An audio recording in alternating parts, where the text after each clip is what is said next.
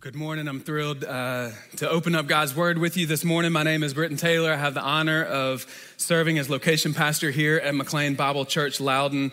And today we continue in a sermon series through the Old Testament book of Nehemiah. Uh, I've really appreciated the rhythm of stopping and preparing our hearts for the preaching of God's Word. So before we dive in, could we just take a few moments of silence and ask God to speak to us? So, would you bow with me and just take a moment in the stillness in this room and ask God to speak to you in a personal and powerful way?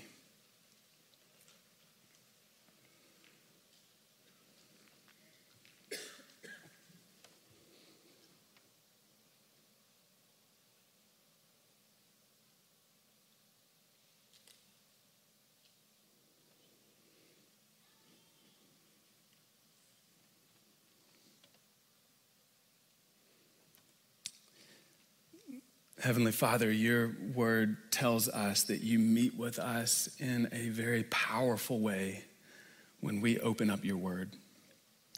In fact, you tell us what Abby just read, Nehemiah 2, is literally breathed out by you. It's the, the breath of God, the Lord of heaven and earth. And so we stop in this moment and we acknowledge our great need for you and we ask, God, in your grace and your mercy in our life, will you speak to each of us? Will you move in very clear ways in each of our lives?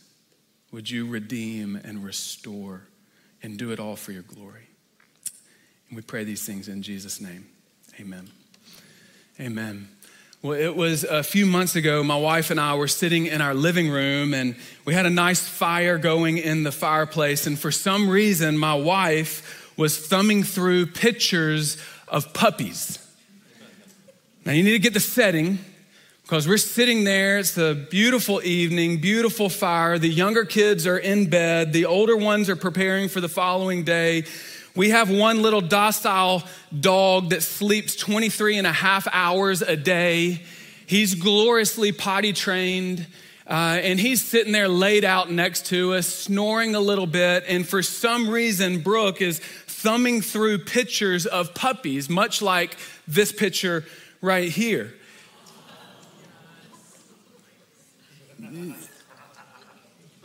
And much like this picture as well.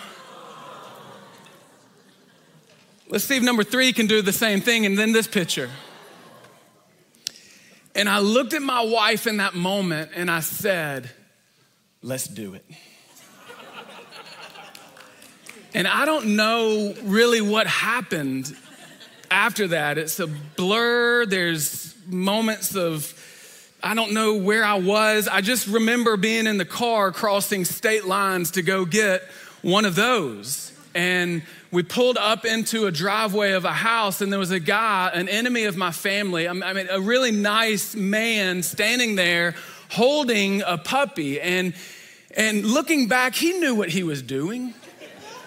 He knew exactly what he was doing. He walked over to my 16 year old and put this puppy in my 16 year old's lap. And all of my boys, the four of my five boys who were with us, started squealing and oohing and eyeing and they were like you know they were arguing over who's going to care for this little puppy and and and we drove back to uh, loudoun county and and and this puppy uh, they were they continued to squeal and ooh and ah and we get back and we named this little devil i mean we named this little puppy jolene. Jolene. I want to introduce you to jolene. That was three months ago and oh, how things have changed. One night this past week, I looked at my wife after the category five hurricane had hit our living room, otherwise known as Jolene. She had destroyed our house and she had broken me. I was a defeated man in my own living room. And I looked at my wife and I asked, What have we done? It's a valid question, is it not? As we're sitting in the disaster of our living room, the puppy's destruction, the rubble, the piles, the puddles, everything, this sweet little puppy looked back at me and I thought, the lies. the, the false advertisement. Look at this picture again. Let's go back. That's false advertisement. The question I asked in that moment is, What have we done? Now, that's a lagging question, is it not? It's looking back, it's examining the past events and decisions, it's seeking explanations for why things are the way they are. And in all seriousness, if I can go and take a hard turn from humor to being rigorously honest in this space, in this worship gathering, we can't help but at times look at our lives around us, look at our city around us, even our church at times, and ask the question how did we get here? What have we done? Some of the struggles we are facing today are due to our own bad decisions, while some of the troubles in our lives are because of bad decisions of others. And some of the difficulties that we face in our life comes from just the sovereign hand of a loving God who's conforming us to the image of his son by using trials and suffering. And but all of it simply because we live in a broken world. What have we done? It's a lagging question. It's looking back. Maybe a better question is what can we do? What can we do? Now that's a leading question. I like that question because now we're looking forward. We're looking at potential. We're, we're not just fixated on the problems, but we're shifting our focus to the possibilities. But even that isn't the question, is it not? That's not the question we're asking in this journey through the book of Nehemiah. We're not asking, what have we done? We're not even asking, what can we do? The question on the table for us in this sermon series through the book of Nehemiah is, what can God do? What can God do? Let that one just sink down into your hearts right now. What can God do in your life? What can God do in our church?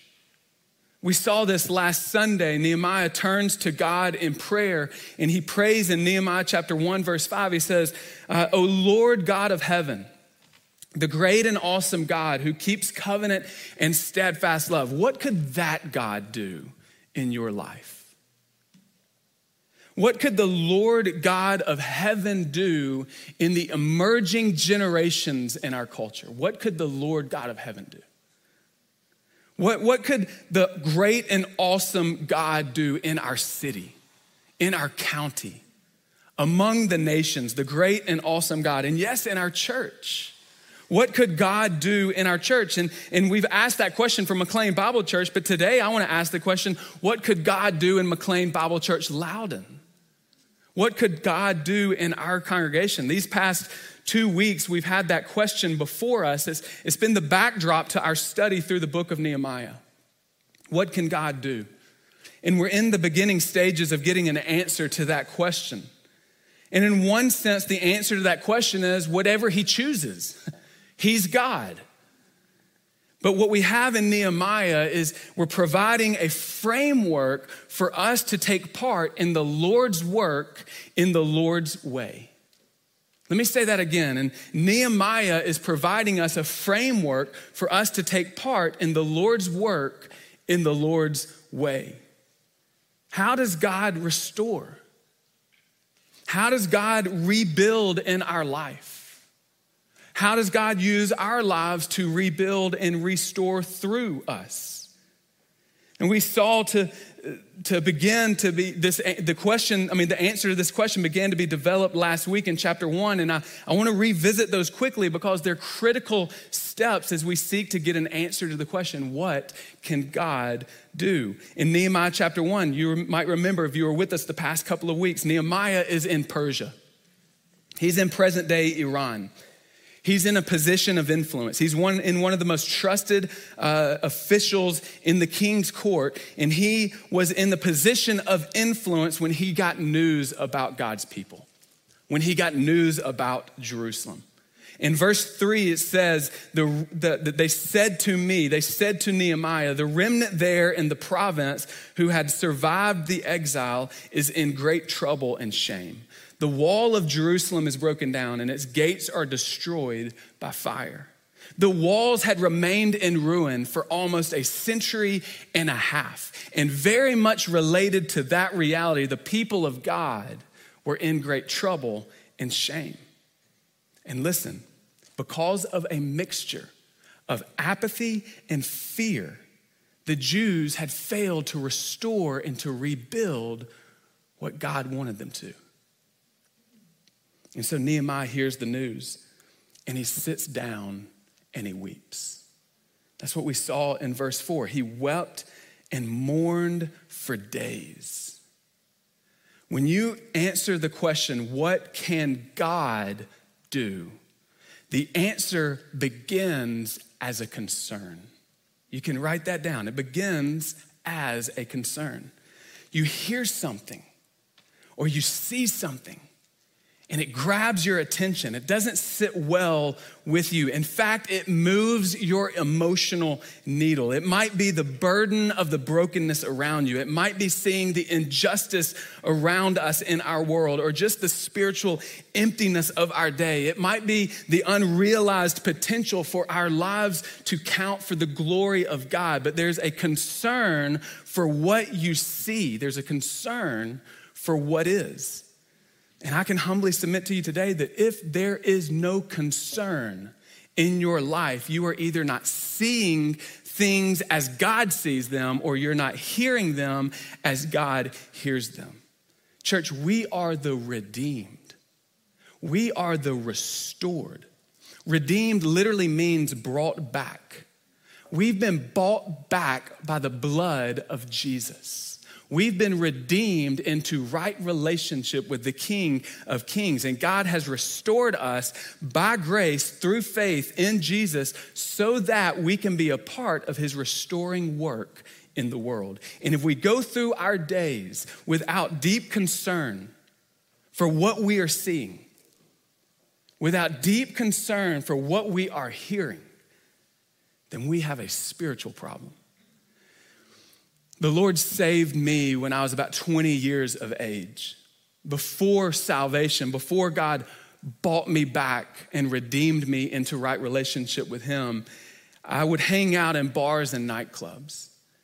And I remember going and chasing after every temporary pleasure this world had to offer. And the Lord saved me rather dramatically as a young man. And almost overnight, my life changed in some pretty remarkable ways. And I remember going out one night after I started following Jesus, after I had been redeemed by the blood of the Lamb, and I went out and, and was in that space where I, where I used to chase after those temporary pleasures, and now that space to me was really sad and lonely. I remember looking up one night and experiencing so much sorrow for the state of people's lives. I remember seeing for the first time people made in the image of God, broken and needy for God's gracious intervention in their life. For Jesus to save their soul, it began as a concern. Years later, I was visiting Istanbul, Turkey. I was walking through the streets of this city of 15 million people less than 1% followers of Jesus. And I remember just seeing those faces and I was wrecked. And I went that night and I remember typing out a note to my wife, Brooke, and telling her, I believe that God is calling us to spend our lives, at least a season of our lives, among unreached Muslims, sharing the hope that we have in the resurrection of Jesus. It started, it begins as a concern. There's a holy dissatisfaction with the way things are. And Nehemiah is weeping over what is. And so the question today is what do you weep over? What do you see that causes tears to well up in your eyes? What's the brokenness that is just a heavy concern in your own heart? Students, when you walked through the halls of your school, what do you see? Do you see what God sees? Is there concern? Do, do you hear what God hears? Is there a burden? This answer to the question, what can God do, begins as a concern. And for some of us, we don't have tears. And for some of us, we don't have tears because our hearts are dull to the things of God. We are so busy in Loudoun County, and we run at a breakneck speed that our hearts have grown dull to that which breaks the heart of God. And if we're gonna ask a question, what can God do in your life? And ask the question, what can God do in our church? Then we're gonna have to slow down and spend some time with the Almighty and let what presses in on His heart press in on our heart. Some of us don't have tears because our hearts are dull. Some of us don't have concern because our hearts are distracted. And if that's you today, then my invitation for you right here, right now, you don't even have to wait to the response time, is turn back to God. By His grace, right now, offer up a prayer of faith and say, Lord Jesus, I turn back to you. Give me eyes to see and ears to hear as you do. One author has said it this way he said, Let us learn this lesson from Nehemiah. You never lighten the load unless you first have felt the pressure in your own soul. You're never used of God to bring blessing until God has opened up your eyes and made you see things as they are. There's no other preparation for Christian work than that. Nehemiah was called to build the wall, but first he had to weep over the ruins. It begins with concern. Number two, it's birthed through prayer. It's birthed through prayer. And this is where I would point you to last week's sermon from our lead pastor, Mike Kelsey. If you were not able to sit under the preaching of God's word last week, I urge you to go back and listen to that sermon because the answer to the question, what God can do, is birthed through prayer. The rest of chapter one we saw last week as we studied through that chapter, the rest of it is a prayer out of a concerned heart. And we pick up in chapter 2 of Nehemiah this week. In chapter 2, verse 1 says, In the month of Nisan, in the 20th year of King Artaxerxes. You might remember the story starts in the month of Kislev, which is November, December in our calendar. That's when Nehemiah heard about the condition of Jerusalem. He heard about the condition of the people there. And it's now in chapter two, it's the month of Nisan, which is the month of March or April in our calendar. That's four months, ladies and gentlemen. That's four months, students of praying and weeping and fasting before God, pleading with God to do something about the concern that was birthed in his heart. So that notice that he didn't just bust out the back door and run across the, the deserts to get to Jerusalem the first time he heard about it. In fact, we don't even have anything recorded in the book of Nehemiah that he shared his concern with others. It seems, based upon this text, he just continued on with his day to day responsibilities. And he prayed. And he prayed. When God is calling you to something, when God is calling us to something, he must prepare us for it. He must prepare us for it. So, what I'm trying to tell you is this, and you can write this down waiting time is not wasted time. Waiting time is not wasted time. Some of you have been praying and pleading with God. There's a concern in your heart that you have labored for years. And I want you to hear me. Your time of waiting on the Lord to move is not wasted time. It's not wasted time. Just because you have an idea for God doesn't mean it's a green light go. In fact, oftentimes when God moves, it doesn't require immediate action. You see, Nehemiah needed the help of God So he knew that he needed to draw near to the heart of God. And those four months were not wasted. I remember January 2022, this was over two years ago. Our church, our congregation was still recovering from COVID. Just months before, some vital staff members had left the team to pursue other ministries. Some of you who lived these days with us, you remember these days. They were, they were difficult, they were hard, they were pressing. Um, and, and, and our church was dealing with a lawsuit. We had already been searching for a building, but nothing was suitable for our needs. I mean, for our needs. And, and then we received a call in January of 2022. Some of you remember this. We, we received a call from our landlord and it said, You have nine months to vacate the building that McLean Bible Church Loudoun had utilized for 14 years to gather for worship and ministry. Now, we were already looking for another building, another property to better position us in Loudoun County, but can we just keep it real? Nine months is a pretty short runway. Especially realizing that I stepped into this role with somebody handing me a notebook full of properties that had been looked at before I even stepped into the role in summer 2020 that just didn't work for one reason or the other. So here we are in January of 2022 we just go all in to find a property. But what was presented to us was either uh, it wasn't well positioned or it didn't allow us the growth that we believe God was going to bring us. And after a disappointing season of searching, the decision was made for us to become mobile church. And, and we had our concerns. If you're honest with your location pastor, you had some concerns.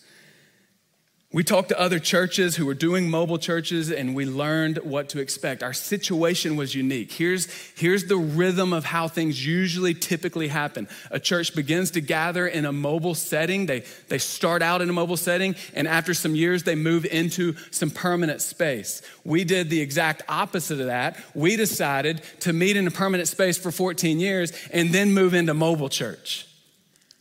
And everybody said, you just need to be ready. This is going to be difficult, and you're going to lose people. And here I stand before you in February of 2024. And by God's grace, we are reaching more and more people in Loudoun County in this congregation. We are larger, we are growing, there's more people finding hope in Jesus. There is a consistent theme that this spiritual family, this church family provides a warmth and a hospitality, a hope where we can be real and honest about our shortcomings and find the grace of God to meet us in these gatherings. That's what God has done. And I remember that first Sunday, uh, driving up to the academies of Loudoun to set up for worship and ministry. And here's a picture of what we saw that first Sunday. This is a picture of everybody who had started the work who said, I'll put my hands to the plow. I'll come and I won't just seek God, I will serve the church and I will be a part of setting it up and pulling off worship and ministry in a mobile setting and then tearing it down and coming back the next week and doing it over and over and over again. And you all have experienced the grace of God in this season. MBC Loudoun, listen, waiting and praying for our long term home is not wasted time. In our search for a new church building, God has been very present and very faithful through this time of mobile church. Our church has increased in numbers. More people are getting baptized. People have stepped up and served in sacrificial ways. The Lord has blessed us. And I'm not sure how much longer we'll be mobile church, but we can trust God with that. In fact, just recently, there was a, a property that was presented to our elders by our real estate team to consider for purchase. This property would position us in a high growth area of Loudoun County. And it would provide us with long term growth potential. And yes, as you can imagine, for those of you who live in Loudoun County, there's a number of components that would be required for a purchase. And, and we're working on a plan to present that to our church family not just the property, but those components. But in the meantime, listen, waiting time is not wasted time. What can God do? What can God do in our church? The answer is birthed through prayer. And not just one quick shot prayer, there's seasons of waiting in the Christian life. There's seasons of trusting, despite the fact that we haven't got the answer yet. And as we wait, God continues to move in our church family. This season has shaped us in ways that has already positioned us to be a better gospel outpost in, in Loudoun County. Do you realize that? The, the, the work of the Lord in this season has already shaped us in ways that has better positioned us to reach more people in Loudoun County. In this season, God has matured us in ways that we will, that I believe will bring him glory for generations to come. Francis Schaeffer says it this way If Christians win a battle by using worldly means, they have already lost. On the other hand, when we seem to lose a battle while waiting on God, in reality, we have won. The world may mistakenly say they have lost. But if God's people seem to be beaten in a specific battle, not because of sin or a lack of commitment, or a lack of prayer, or a lack of paying a price, but because they have waited on God and refused to resort to the flesh, then they have won. Then they have won. So it begins as a concern. It's birthed through prayer. And we need to pick up the pace. In Nehemiah chapter one, chapter two, verse one says, "In the month of Nisan, in the twentieth year of Artaxerxes, when wine was before him." Most commentators believe that this is a time of festival. In chapter two, the good times are flowing, if you know what I mean. And and it says, "I took up the wine and gave it to the king." Now I had not been sad in his presence. Nehemiah, the cupbearer, was close to the king. He was close enough that the king immediately knew something wasn't right. Four months of praying, four months of weeping, four months of continually just fasting before the Lord had an effect on this man. It made him look sad. He was dissatisfied with the way things were. His inner emotions were reflected in his outward appearance. And this had never happened before in the king's presence. In verse 2, and the king said to me, Why is your face sad? Seeing that you are not sick. This is nothing but sadness of the heart. Then I was very much afraid. The king noticed. People are having a good time, celebration, and Nehemiah is sad. Nehemiah is down and he asks, What's wrong? And Nehemiah says, I was very much afraid very much afraid. The reason for this fear is not specifically given in the text. Maybe because being sad uh, before the king in a festive circumstances could anger the king. And if you've done a little bit of history, you know these guys were not the most stable dudes in all of history. Or maybe it was the great moment that Nehemiah had prayed for. And he, he sensed there was fear in verse 3, it said, I said to the king, Let the king live forever. Why should not my face be sad when the city, the place of my father's graves, lies in ruins and its gates have been destroyed by fire? Verse 4, then the king said to me, What are you requesting? So I prayed to the God of heaven.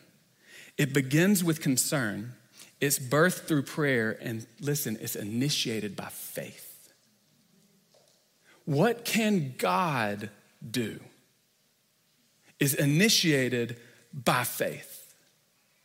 This was his big moment. It had arrived. And what is his knee jerk reaction? Relationship with God. What's his immediate response? I need to talk to the King of Kings. And he prayed. Listen, he was keenly aware of his need before the God of heaven. He was aware of this man's power that was standing before him, but he was more aware of God's power that was above him. And we need to recognize the same in our lives and in our church. No matter where you are in life, God is to be trusted. to believe by faith that he can and will act according to his good plans and, and purposes for your life. You can trust God and you can walk by faith in his perfect love for you that is displayed on the cross of Jesus Christ. This is Romans 8, is it not? Some of us who have studied Romans chapter 8, you might recall this verse, verse 31 and 32. What then shall we say to these things? If God is for us, who can be against us? He who did not spare his own son, but gave him up for us all, how will he not also with him graciously give us all things? The God of heaven has provided for you in your deepest and greatest need. He has given you his own son the eternally glorious Son of God has been given for us all. And even though we all deserved judgment because we had turned away from God and we refused to live our life under the wonderful rule and reign of God, instead of judgment, listen, God extends mercy and grace through the person and work of Jesus and through his death on the cross and through his powerful resurrection for all of us who trust in him we've been redeemed. We've been restored. And Romans says if God gave you the Son, how will He not also give you everything else you need? I love Nehemiah's raw faith here. He's not trying to be impressive. He, he, he wasn't a ball of anxiety trying to gain control of a scary situation. He was walking by faith and wisdom toward God, and he displayed that through his life. It was initiated by faith. The most powerful man on the planet asked him, What are you requesting? And before words came off of his lips, Nehemiah went to God. It begins as a concern, it's birthed through prayer, it's initiated by faith, and also it's orchestrated by God. What can God do in your life? What can God do in this church? The answer to that will be orchestrated by God Himself. And I don't want you to miss the gravity of this moment. Nehemiah is before the most powerful man on earth. And that man asked Nehemiah, What are you requesting? Think about how God has sovereignly placed Nehemiah right there for that moment. Now, to be clear, Nehemiah has planned. To be clear, he's strategically planned up to this point. Just listen over these few verses and see if you can pick up the plans that he had already made. Verse 5 And I said to the king, If it pleases the king, and if your servant has found favor in your sight, that you send me to Judah, to the city of my father's graves, that I may rebuild it. Step one of his plan convince the king to give him a leave of absence for a specific time frame. In verse 6, it says, And the king said to me, the queen sitting beside him, How long will you be gone, and, and when will you return? So it pleased the king to send me when I had given him a time. He gave him a specific time. It pleased the king to, uh, to, to give him that time. Step one of the strategic plan check. Green light, go. But he doesn't stop there. Verse 7 And I said to the king, If it pleases the king, the letters be given to me to the governors of the province beyond the rivers, that they may let me pass through until I come to Judah. Step two, procure letters from the king to the governors in the surrounding areas to provide safe travel. And that he, he, he, he went for broke on this next one. He said, Hey, if you're gonna do that, let's, let's keep talking. Verse 8 a letter to Asaph, the keeper of the king's forest, that he may give the timber to make the beams for the gates of the fortress of the temple and for the wall of the city and for the house that I shall occupy. Step three, work out a deal with this dude named Asaph to procure enough lumber to build the city gates and a house. And the king granted me what I asked for. And pay attention to that last phrase for the good hand of my God was upon me. All of his strategic plans granted by the king. And we're going to come back to that phrase, the good hand of my God was upon me. But I need you to hear, he strategically planned as we should. Just because God's orchestrating it doesn't mean that we sit back and do nothing. Just because you're growing concern in your heart and it's being birthed through prayer, that doesn't mean you just sit back in the recliner and do nothing. We should strategically plan. We should plan well. We should work hard. We should wisely consider the best practices moving forward. As a church family, we should consider wise practices as to how we're going to reach and disciple and mobilize emerging generations in our culture. Should we not? You don't just sit back and wait. You strategize, you plan. But in all of that, you know the answer to the question, what can God do, is orchestrated by God. The next two, I'm going to move quickly, but between verses 8 and verses 9, there's about a four month span that was the journey from Persia back to Jerusalem. Verse 9, it says, Then I came to the governors of the province beyond the river and gave them the king's letters. Now the king had sent with me officers of the army and horsemen. But when Sanballat the Horonite and Tobiah the Ammonite servant heard this, it displeased them greatly that someone had come to seek the welfare of the people of Israel. What can God do in your life? The answer to that question will face opposition. It will face opposition. What can God do in McLean Bible Church Loudoun? The answer to that question will face opposition. And we're going to see this expanded more in Nehemiah chapter 4. But Nehemiah was prepared for the opposition, was he not? He asked the king for letters. And now he meets that opposition face to face. And I want to tell you to be prepared when there begins to be a concern in your heart for what God is concerned about. And when you step out in faith to be used of God to redeem and to restore, you will face opposition. It's a not, not a matter of if, it's a matter of when. And that's the truth. Listen, we're going to pick up more on that theme in the coming weeks through our sermon series, but I also I want you to see finally when we're answering the question what can God do? The answer to that question operates out of humility. It operates out of humility. Verse 11 it says so I went to Jerusalem and was there 3 days. Then I rose in the night. I had a few men with me, and I told no one what my God had put into my heart to do for Jerusalem. There was no animal with me but the one on which I rode. He had letters from the most powerful man on the planet, and he didn't come in showboating. He didn't come in waving it in everybody's face and being like, you guys need to get in line here. Because what God can do always operates out of humility out of humility. There's not a prideful arrogance of our heart that's out there making much of ourself and co-opting the message of God, the work of God to, to be something big and important. There's a humility operating here. He goes on to say, verse 13, I went out by, by night by the valley gate to, to the dragon uh, spring and to the dung gate. I'm guessing you don't want to live close to that gate.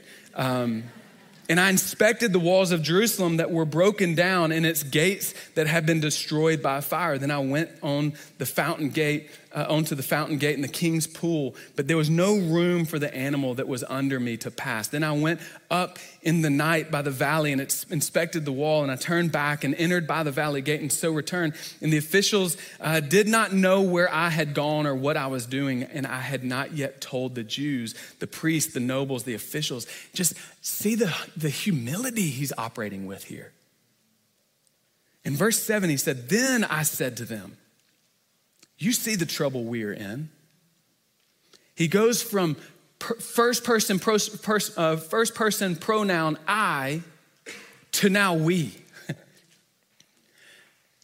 Nehemiah has the humility in him to know what God can do is not is going to require more than just me. It's going to require the we.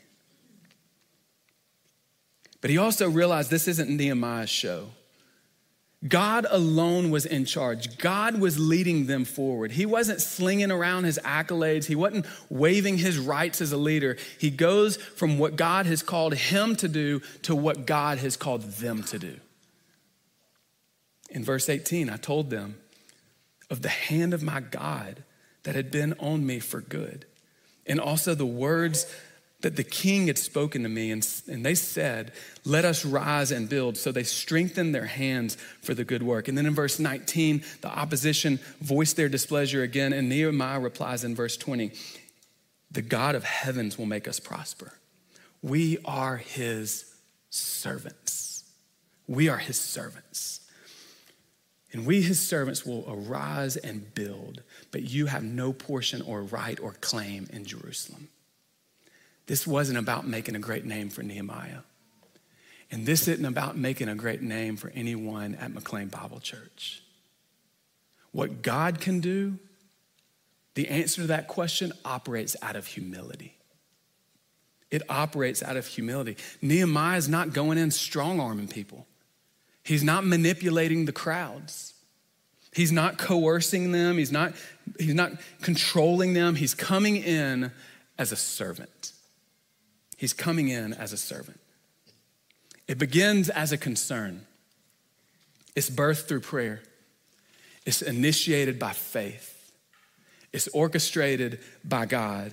It will face opposition and it operates out of humility. What can God do in your life? What can God do in our church? In closing, what I want to do is zero in on what might be one of the most important phrases in the book of Nehemiah. And what I want to do is just give us some space, a few moments to spend time in prayer together as a church family. That phrase is mentioned in verse 8. It says, The king granted me what I asked, for the good hand of my God was upon me. Verse 18, he mentions it again. He's told them, The hand of my God that had been upon me for good. And that phrase is not just critical for you to understand the book of Nehemiah, that phrase is critical for you to answer the question what can God do? What can God do? Nehemiah realized he was in desperate need of the good hand of God. And can I tell you something, church family? The operating system in Loudoun County is usually pull together the greatest resumes, the greatest accolades, the movers and the shakers. And we can do all of that, and we can see what we can do. But if we're gonna see what God can do, we're gonna need the good hand of our God to be upon us. If you're gonna see what God can do in your life, you're going to need the good hand of God upon you. And so, in response today, I want to give you just a few moments of prayer. Julia's going to play, and we're just going to give you a few moments. Nobody's talking, nobody's singing, but I want to give you an opportunity in your life for you to pray for God's good hand to be upon you. For some of you, this response needs to be turning from yourself, turning from your sin, and trusting in Jesus. God's good hand begins by His grace invading our lives and open up our hearts to believe on the Lord Jesus. And so I invite you, even now, if that is you, if that's the response you need, then you bow your head right now and you surrender it all to the King of Kings. And you embrace the gift of God's grace through faith in Jesus, the gift of salvation. But for those of us who have trusted, let's pray that our life would be marked by God's good hand being upon us. And not just in our life, but in our church. Could we spend a few unhurried moments to pray for God's good hand to not just be upon you, but to be upon us? More than a building, more than new programs, more than a slick strategy, we need the, we need the hand of God to be upon us. And so I want to give you a few moments just right there in the stillness of this moment to pray in response of God's word. And after a few moments, Jess and the team will come up and they'll lead us in a song of worship.